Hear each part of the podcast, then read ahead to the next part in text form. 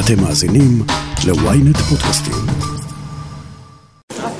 אם כן, רבותיי חברי הכנסת, להלן תוצאות ההצבעה: 89 בעד, 8 נגד.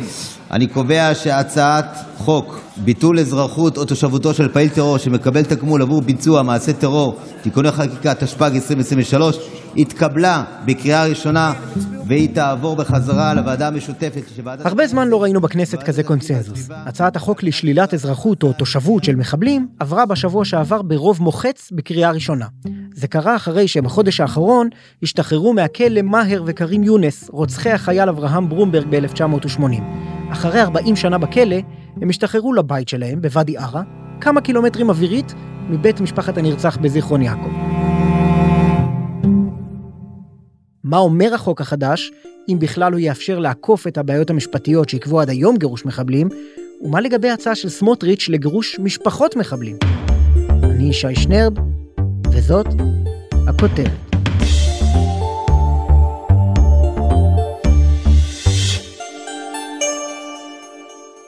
סיוון חילאי, כתבתנו הפרלמנטרית, שלום. שלום. חוק גירוש מחבלים, יש כזה?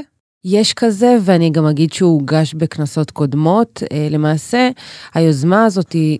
עד עכשיו הייתה בעייתית מהסיבה שלפי האמנה הבינלאומית, כל עוד לאותו מחבל, לאותו מבצע של פיגוע שהורשע וישב בכלא, כל עוד אין לו אזרחות אחרת, עד עכשיו שרי פנים לא היו יכולים לגרש אותם.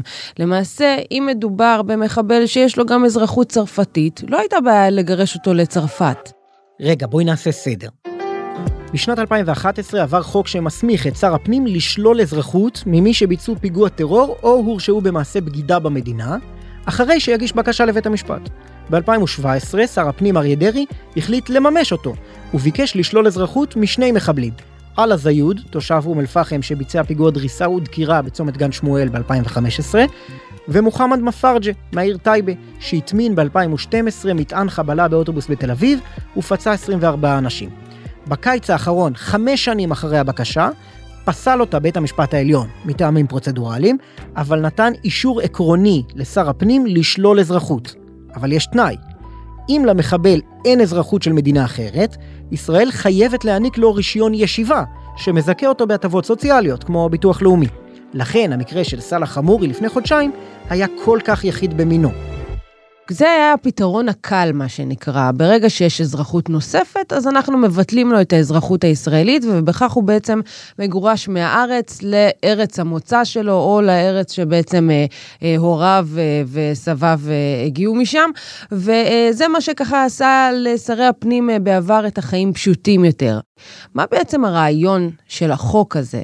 זה לא רק אה, להגיד, אתה ביצעת פיגוע בישראל, ועכשיו אנחנו לא מוכנים שאתה תהיה פה אחרי שביצעת את העונש שלך וישבת בכלא, תסתובב ברחוב הישראלי, אלא גם איזשהו צדק שנעשה מול המשפחות השכולות, שאומרים, לא יכול להיות שאותו מחבל, לא רק שהוא מהווה סכנה, אולי הוא יעשה את זה שוב, אלא גם למעשה יסתובב ברחוב ויכול להיתקל באותה משפחה שכולה. כולה, ולמעשה את הדבר הזה רוצים אה, לשנות. למה לא עשו את זה עד עכשיו? כי כפי שאמרתי, האמנה הבינלאומית לא הייתה מאפשרת לגרש מחבלים שאין להם אזרחות אחרת, והשינוי שנעשה כרגע בחוק אה, מאפשר את זה. בהמשך החוק, כתוב שמי שנוכל לשלול את אזרחותו זה אדם שמקבל תגמול כספי מהרשות הפלסטינית. זאת אומרת, אתה מקבל כסף על הטרור, על המעשה שביצעת, בזה אנחנו רואים בך כאדם שנתמך על ידי הרשות הפלסטינית, אז תלך תגור שם. תסיים את דרכך בישראל, תעבור את הקווים, אנחנו מדברים על שטחי הרשות הפלסטינית אה, גם אה, בעזה וגם אה, ברמאללה וערים אחרות. אז אנחנו מדברים על מחבלים שהם או אזרחים ישראלים או תושבי ישראל, תושבי מזרח ירושלים? נכון, מחבלים שאנחנו יודעים בוודאות שהיה מי שככה אה, נתן להם את התמיכה הכלכלית, להם, למשפחה שלהם, לביצוע אותו אה, פיגוע טרור, הם יוכלו אה, לגרש אותם, המדינה תוכל לגרש אותם ולמעשה לשלול את אזרחותם, להרחיקם מישראל לשטחי הרשות. אז הניסיון הנוכחי הוא ליצור מתווה שיאפשר שלילת תושבות ממחבלים ישראלים או תושבי מזרח ירושלים.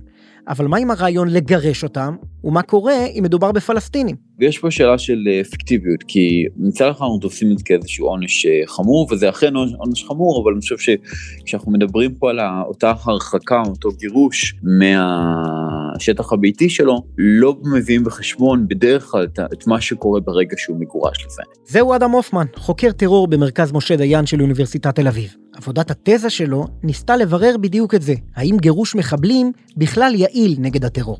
עכשיו מהבחינה הזאת יש לנו איזשהו מקרה בוחן אה, אה, ברור ומובהק, המקרה הראשון שבו ישראל אה, גירשה באופן מסיבי פעילי טרור, זה היה ב-92, בסוף 92, כשממשלת רבין החליטה לגרש כמעט בן לילה 415 מחבלים פלסטינים, רובם ארגון חמאס, חלקם היותר קטן גם כן היה מהג'יהאד האסלאמי הפלסטיני. והם בעצם גורשו ביחד לאזור שהוא אזור ביניים בין לבנון ובין ישראל, מחנה אה, מרג'ה זהור, שממש מדרום ללבנון, ואותו היה בשליטת חיזבאללה. ומה שקרה כתוצאה מאותו גירוש, שנוצר לראשונה איזשהו קשר מאוד משמעותי, שנמשך למעשה כל התקופה של השהות שלהם שם, בין אותם ארגונים פלסטינים, סונים פלסטינים, בוודאי במקרה של חמאס וגם של הג'יהאד האסלאמי, לבין חיזבאללה השיעית, שאירחה אותם, את אותם אה, מגורשים של אה, חמאס והג'יהאד, ונוצר שם, אה, נוצרו שם קשרים מבצעיים, אישיים מאוד מאוד משמעותיים, וכחלק ממה שקרה שם גם חמאס אה, למדו את הטקטיקה של פיגועי התאבדות שהם יישמו אחר כך, אה, לאחר שאותם פעילים אה, חזרו לארץ. לכן אנחנו ראינו את פיגועי ההתאבדות הראשונים בזירה שלנו, בזירה הפלסטינית, שבעצם בוצעו על ידי חמאס, אבל הם לא בוצעו מיד, כלומר בין הקמת חמאס בסוף 87 לבין פיגועי התאבדות ראשונים של שנות 90, אנחנו עבר קצת זמן ואנחנו ראינו שהם קרו כמעט מיד או זמן מאוד קצר אחרי שאותם מגורשים חזרו הביתה, או בעצם הוחזרו. וכמה מהמגורשים שם זה שמות שאנחנו מכירים עד היום, מחמוד א-זאהר, עבד אל עזיז רנטיסי, אסמאעיל הנייה. כלומר, הרבה מהמנהיגות הבכירה, מהדור המנהיגים של חמאס אה, לאחר שייח' יאסין, בעצם היו מהמגורשים שם, דרג הביניים גם כן. ليست من أجل السولار والدولار مع أن هذا حق طبيعي لشعبنا أن يعيش الحياة الكريمة وأن يرفع هذا الحصار الظالم. איסמעיל הנייה גורש לשם בתור סטודנט צעיר ולאחר מכן פעל דרכו להנהגת חמאס יותר מאוחר. אני חושב שזה היה איזשהו בית ספר, גם בית ספר לטרור כל דבר ועניין, כמו שהזכרתי את העניין של אה, לימוד הטכניקה מחיזבאללה של בניית מטענים ומכוניות תופת, שאחר כך ראינו את זה בפיגוע התאבדות של חמאס, אבל גם היה איזשהו תהליך של אה, חברות, איזשהו בית ספר למנהיגות אם תרצה, של אותם פעילים שהיו בתנאים חדשים, באזור שהם לא הכירו, במגע שוטף עם אה, גורמים מחיזבאללה לאורך כל הזמן שהם היו שם, וזה בנה, בנה אותם באופן אה, פנימי. לאחר מכן הם חזרו כגיבורים לזירה הפלסטינית. אז השאלה היא, ואנחנו דנים היום, האם גירוש מחבלים זה טקטיקה אפקטיבית כדי להפחית פיגועים, או שזה יכול, כמו שראינו, להתהפך עלינו ולגרום ליותר טרור ויותר פיגועים ויותר מנהיגי טרור. יש דרך לעשות את זה נכון? אני חושב שזה משהו שבסופו של יום לא תמיד, לא, זה לא באופן בלתי נמנע, אבל אה, מה שראינו שקרה לעתים קרובות אה, שדרג את המעמד האישי והקבוצתי של אותם אה, מגורשים, בעיקר של אותם אנשי חמאס, שאחר כך חזרו כגיבורים, כמש, כסלבריטיז וכל כל דבר ועניין הביתה, לרחוב הפלסטיני, בוודאי בתוך התנועה שלהם, וגם מחוץ לשורות חמאס. אה, לאחר מכן היו גם מספר הרבה יותר אה, מצומצם של גורשים במסגרת עסקת שליט, שגורשו בעיקר אבל לא רק לטורקיה. משם בעצם נוצרו שני דברים כתוצאה מהתהליך הזה של הגירוש. קודם כל אה, נוצר מרכז חדש של חמאס. אם עד לאותו זמן אנחנו הכרנו את חמאס ברצועה, בעזה, שהיה כמובן הגוף השולט ברצועה מאז 2005, ואת חמאס בגדה, בשטחים, פתאום נוצר לנו איזשהו חמאס שלישי, חמאס טורקיה או חמאס חו"ל, ומה שאנחנו התחלנו לראות שמאותו חמאס חו"ל גם משם בשלט רחוק בעצם תוכננו ובוצעו כל מיני פיגועים גם נגד ישראל. וברגע שהם במדינה אחרת, במדינה שהם לא השטחים, מדינה אה, חזקה, אה, שהיחסים אה, בין ישראל לטורקיה, לא צריך להרפות במילים, היו מאוד מאוד מורכבים ועדיין מורכבים, זה הפך את זה למשהו ש... אה, לאיזשהו גורם נוסף של ישראל יש מעט מאוד שליטה עליו, ובמקרה הזה אני חושב שההפסד האפשרי אה, עולה בו בגדול על תועלת.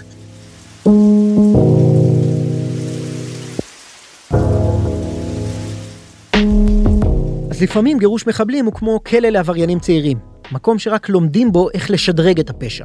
השאלה היא אם יש דרך לגרש מחבלים באופן שבאמת ישרת את ההרתעה. הודעה קצרה, ומיד נמשיך עם הכותרת. Ynet פלוס החדש עם הסיפורים הכי מעניינים ומיטב הכותבים. חודש ראשון בחמישה שקלים ותשעים בלבד. למצטרפים חדשים כפוף לתנאי השימוש. אנחנו עם אדם הופמן, חוקר הטרור. סיפרת איך גירוש 400 המחבלים ללבנון בשנות ה-90 בעצם התהפך על הראש של מערכת הביטחון. הוא גם היה הסיבוב הראשון מול בג"ץ בנושא הזה, ומיד נרחיב על כך. אבל עוד קודם, הגירוש שמדברים עליו היום, שלילת אזרחות ממחבלים כמו מאהר וקרים יונס, יכול לעבוד יותר טוב? בוודאי שיש פה אלמנט של ענישה, ואני חושב ש... וכמובן הגיל של אותם אה, מגורשים הוא כמובן אה, משמעותי פה. יש הבדל בין מישהו שהוא אה, איש חמאס צעיר בן 20 וקצת, בין מישהו שכבר ריצה תקופה מסוימת של מאסר בכלא הישראלי והוא כבר לקראת סוף ימיו. אין ספק שיש פה אלמנט משמעותי של ענישה, של, שיכול גם להרתיע. אבל אני חושב שמה שאנחנו יכולים ללמוד מהמקרים שאנחנו ראינו עד היום, שאתה יכול להחליט בתור הריבון, בתור המדינה, אתה יכול להחליט על האקט של הגירוש, אבל אין לך שום שליטה על מה שיקרה אחר כך, אוקיי? ובמיוחד שזה אצל אה, ישות מדינית או איזושהי מדינה אחרת שהיא לא בדיוק רואה עין בעין באינטרסים שלך, יש פה משהו שיכול מאוד בעייתי בטווח הארוך. עוד דבר שהתחיל כבר אז בגירוש מחבלי חמאס ללבנון זאת ההתנגשות מול מערכת המשפט. אהרון ברק, שהיה שופט תורן באותו לילה, נותן זכות עמידה, מוציא צו, והאוטובוסים עם המחבלים נעצרו על גבול לבנון. הרמטכ"ל אהוד ברק מגיע לטעון מול השופטים, בסוף השופט שמגר מוביל לאישור הגירוש הזה. מאז ועד היום, בכל פעם שהממשלה רוצה לגרש מחבלים, ברור שזה יעבור בבג"ץ. העניין של גירוש, בוודאי כשמדובר על גירוש המוני, ובוודאי אם אנחנו מדברים גם על גירוש של משפחות של מחבלים, לא רק של המחבלים עצמם, הוא מאוד בעייתי מהזווית של המשפט הבינלאומי, הוא נתפס כענישה קולקטיבית, ויש פה בעיה משמעותית אה, שזה יעמוד במבחן בג"ץ, ובוודאי במבחן המשפט הבינלאומי. אוקיי, עכשיו בוא נדבר על גירוש המשפחות. מעבר לסוגיה המשפטית, כן או לא, ברמה הביטחונית, הרתעתית, זה דבר שיכול לעבוד? אמ, תראה, אני חושב שזה משהו שיכול להתופס כאיזשהו עונש מאוד מאוד אה, כבד, שיש לו איזשהו אפקט אה, מרתיע משמעותי. ברציונל דומה גם להריסת אה, בתי מחבלים, או למניעה לחזרה של משפחות לאותו הבית לאחר פיגוע טרור. אני חושב שזה משהו שהוא נתפס כחלק מאיזשהו סל כלים רחב יותר של לנסות לפגוע במוטיבציה של אותו פיל טרור. מצד שני, תמיד יש את המאזן פה, את השאלה של איזה שיקול בסופו של דבר יגבור פה, האם זה משהו שהוא ירתיע ויטיל אימה בצורה כל כך משמעותית שימנע בעצם מאנשים ללכת בדרך הזאת, או לחלופין שזה יצר פה הרבה יותר שנאה ויכול גם להגביר את המוטיבציה. אדם הופמן, תודה רבה. תודה רבה, תודה. בצעד תקדימי הודעתי היום למשפחות המחבל שרצח ארבעה חיילי צה"ל בטיילת ארמון הנציב שעליהם לעזוב את ביתם. אם הם לא יעשו כן, הם יגורשו בכוח בעוד כשבוע. כן, גם זה קרה. בחודש אוקטובר האחרון הורתה שרת הפנים איילת שקד לגרש את בני משפחת אל-כנבר מג'בל מוכבר, אחרי שבית הדין אישר לשלול את היתרי השהייה שלהם לבקשת קודמה בתפקיד, אריה דרעי. גירוש משפחות מחבלים, לא בדיוק, כי קודם כל זה מעמד שניתן מתוקף איחוד משפחות, וב' ההליך הזה לקח חמש שנים בבית המשפט, שגם נתן רשות ערעור, כלומר בשטח לא קרה שום דבר. אני כבר ביום חמישי בערב אמרתי, התגובה לעזה תביא פיגועים, ואני אומר גם עכשיו, התגובה הזאת תביא עוד פיגועים. צריך לגרש את המשפחות שלהם לסוריה, שהאימהות יעלו בוכות לאוטובוסים, לזרוק אותם במעבר קונטרה, ושלום על ישראל. שתיים, שלוש כאלה וזה נגמר. עכשיו, בעקבות הפיגוע בנווה יעקב, שוב חזרו הקריאות האלה לגירוש משפחות מחבלים. דוקטור טל מימרן מהאוניברסיטה העברית ומכון תכלית, מבחינה משפטית נטו, יש הבדל בין גירוש מחבל לגירוש המשפחה שלו? בהחלט. אה, כאשר אתה נוקט בפעולה כנגד אדם שפגע בביטחון המדינה, אז יש לך הצדקות פליליות, מנהליות או אחרות לפעול, ויש לך תנאים מוגדרים לביצוע הפעולה, ובדרך כלל פעולות מסוג אלו נבחנו בבתי המשפט וזכו לסוג של איזונים ובלמים לאורך השנים. לעומת זאת, כאשר אתה נוקט בפעולות כלפי בני משפחה של מחבל, אז מדובר באנשים הנחת המוצא היא שהם לא מעורבים. ובדרך כלל הרעיון הוא שאתה מנסה בעצם להרתיע את מבצע הפעולה אה, באמצעות זה שהוא ידע שגם המשפחה שלו תיפגע, לא רק הוא. הפרקטיקה היחידה שבה אנחנו באמת מתמידים לאורך שנים מבחינת פעולה נגד בני משפחה של פעיל טרור היא, ב, היא במדיניות הריסת הבתים, שזו מדיניות שאנו נוקטים בה מאז 1967. אבל גם במדיניות הזאת יש המון אה, איזונים ובלמים שנוצרו לאורך השנים וגם היום יש במערכת הביטחון מי שאומרים כשזה נעשה באופן כל כך אה, אה, איטי מחושב לאחר הרבה מאוד זמן לא צמוד לפעולה זה מאבד את האפקטיביות. נכון מאוד זו טענה מאוד מאוד מאוד לגיטימית וחזקה בעיניי כי כל הרעיון באמצעי חריג הוא שבעצם אתה מפתיע את מי שמולך. וברגע שההפתעה הופכת לנורמה, אז הצד השני בעצם לומד להתאקלם ולחיות איתה. אז אם הורסים בית של אדם, והציפייה היא שהקהילה תוקיע אותו ותתרחק ממנו, והבית שלו יהווה סוג של אה, תמרור אזהרה למי שרוצה לעסוק בטרור, בפועל, אדם שביתו נהרז, אה, מעמדו החברתי משתדרג, הקהילה מחבקת אותו, דואגים לו לבנייה של בית חלופי, הרבה פעמים ברמה טובה יותר. לקחת משפחה ולהעביר אותה בלי אותו פעיל טרור, כלומר לגרש אותה מבלי שאתה מוציא אותו מהמדינה, זה עלול לחשב לענישה קולקטיבית, כי אתה בעצם פועל נגד האדם שלא אה, ביצע שום פעולה נגד ביטחון המדינה. לעומת זאת, אם אותו פעיל טרור נשאר בחיים, ואתה מעביר אותו ואת בני משפחתו למקום אחר, יש לך סוג של הצדקה לבוא ולומר שבעצם מכוח הזכות שלו לחיי משפחה, אתה מעביר את המשפחה שלו איתו, אתה בעצם עושה את זה גם לטובתו ולא רק לרעתו. ובאופן כללי, בית המשפט מאשר הריסת בתים, סומך על, על המפקד הצבאי, סומך על שיקול הדעת שלו, וגם סומך על שיקול הדעת של השב"כ, שטוען שזה מרתיע מפני פנייה לטרור. וגירוש משפחות? אין לנו נתונים שבאמצעותם אתה יכול לטעון לכאן או לכאן. הרי הדיון בהריסת בתים מתבסס על נתונים, אז אתה מסתכל על כמות פיגועים לפני שהתחלת לעשות שימוש באמצעי, אתה, אתה מסתכל על נתונים לאחר השימוש, זה דרך אחת. אתה יכול להסתכל על נתונים פרטניים, אתה יכול להסתכל על אדם, על כמות האנשים שהודו בכך, או אמרו שהריסת הבתים הרתיעה אותם, או גרמה להם להסגיר בן משפחה שלהם, או שאתה יכול להסתכל על מקרים מעוררי מחלוקת מן הצד השני, למשל אסלאם נאג'י. אסלאם נאג'י רצח את רונן לוברסקי באמצעות זריקה של סלע מגג הבית שלו שש... במשקל של 18 קילוגרם, והבית של אסלאם נאג'י נהרס פעמיים בגלל האחים הגדולים שלו, לפני שהוא ביצע את הפעולה הזאת. אז באמת יש לך נתונים ודוגמאות שבאמצעותן אתה מנסה לבסס תזה של קיומה של הרתעה או היעדרה של הרתעה. אז לשיטתו של דוקטור מימרן, לגירוש משפחות המחבלים אין הרבה סיכויים לעבור בבג"ץ. אבל מה לגבי החוק החדש שמתכננים לגירוש המחבלים עצמם, או לפחות לשלילת המעמד שלהם? עכשיו, יש לנו חוק אזרחות שבאמצעותו ניתן uh, לשלול אזרחות למי שביצע פעולות טרור. החוק הזה עמד למבחן בג"ץ, רק לאחרונה בג"ץ אישר את המנגנון הזה. אבל חלק מהסיבות שבג"ץ אישר את המנגנון, היא העובדה שהמנגנון הזה הוא מנגנון שיפוטי, שבית משפט מחליט על שלילת אזרחות, ולא מנגנון מינהלי, ששר הפנים מכריז על שלילת סמכות. אז בעצם זה מכניס אותנו לסוגיה נוספת, והיא סוגיית ה-statelessness, היעדר האזרחות, או היעדר המעמד המשפטי. בעצם במשפט הבינלאומי, מאז מלחמת העולם השנייה, התחזקה ההבנה שכשאתה שולל מאדם אזרחות ואין לו אזרחות נוספת, הוא בעצם מאבד את ההגנות הבסיסיות שלנו. ועל רקע זה נוצר משטר. נוצר משטר משפטי שמנסה להגן על אדם מפני אובדן כל אזרחות. ישנן שתי אמנות מרכזיות בנושא, ישראל הצטרפה לראשונה, שהייתה יותר רחבה ורכה, ולאמנה השנייה שממש מייצרת איסורים אה, נוקשים נגד שלילת אזרחות ממי שאין לו אזרחות נוספת, ישראל לא הצטרפה כבר. אז ברמה הבינלאומית, ישראל, כלומר, מחוסה, היא לא מפרה שום התחייבות בינלאומית שלה.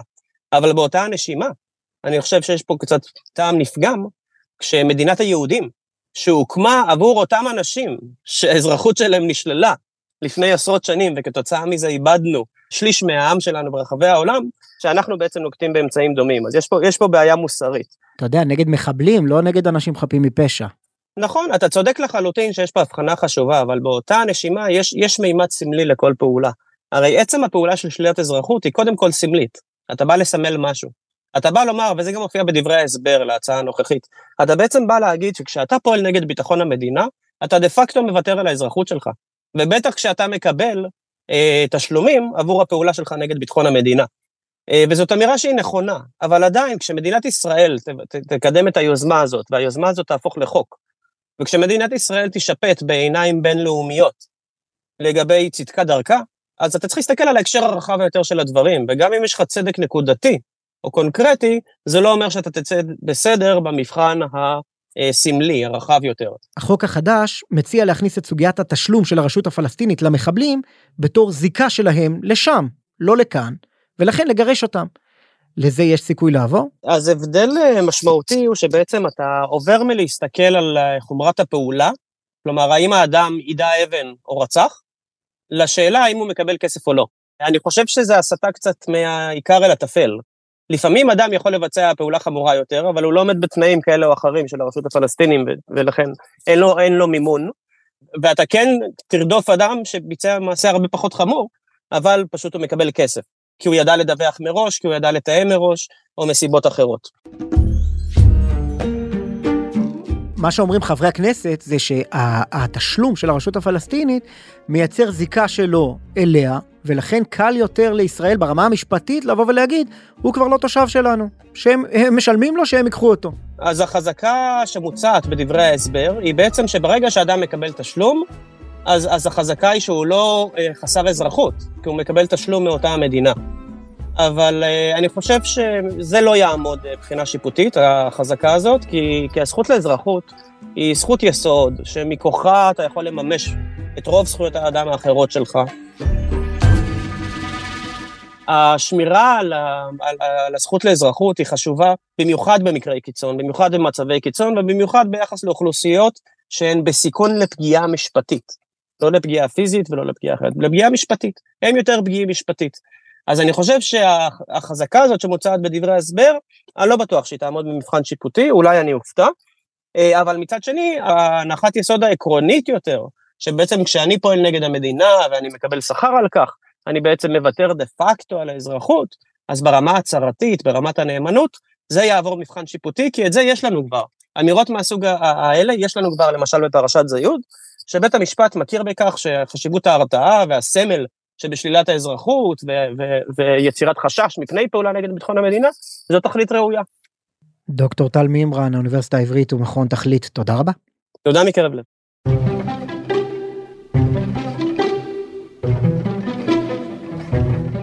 סיון חילאי, כתבתנו, בחזרה אלייך. הייעוץ המשפטי של הממשלה או של הכנסת מקבל את הטענה שתשלום מהרשות הפלסטינית למחבל יוצר זיקה? כן, בעצם השינוי הזה אה, של לא רק ביצוע מעשה, אלא התגמול הכספי עליו, מבחינתם הם, הם רואים בזה, גם הייעוץ המשפטי, גם חברי הכנסת, רואים בזה את האור הירוק להגיד, יש פה בן אדם שקיבל תגמול כספי, קיבל את כל התמיכה מהרשות הפלסטינית, ולכן בעצם גורמת לכך שהרשות הפלסטינית מקבלת אליה את אותו מחבל. היא לוקחת אותו תחת חסותה, ובזה בעצם מדינת ישראל אומרת, אנחנו לא רוצים שום קשר לאותו מחבל, הנה בבקשה, אנחנו מעבירים לכם את אותו אדם שתמכתם בו לבצע את המעשים הנוראים האלה בישראל, מקומו לא כאן. סיוון חילאי, תודה רבה. תודה. בינתיים, הצעת החוק הזאת, שנהנית מקונצנזוס חסר תקדים, עברה לוועדות הכנסת להכנה לקריאה שנייה ושלישית. אנחנו נמשיך לעקוב אחריה. זהו, עד כאן הכותרת להפעם. אתם מוזמנים לעקוב אחרינו בוויינט רדיו, באפליקציה בנייד, ברכב, או בכל מקום שאתם שומעים בו פודקאסטים. אם זה בספוטיפיי, דרגו אותנו. אם זה באפל, כתבו איזו ביקורת. על הדרך, תאזינו לפרק נוסף שלנו, שאלת ח'אן אל-אחמר. תודה לעורך הפודקאסטים רון טוביה. בצוות הכותרת, שרון קידון, יואב רבינוביץ', אלי שמעוני וגיא סלם. אני ישי שנרב. להתראות.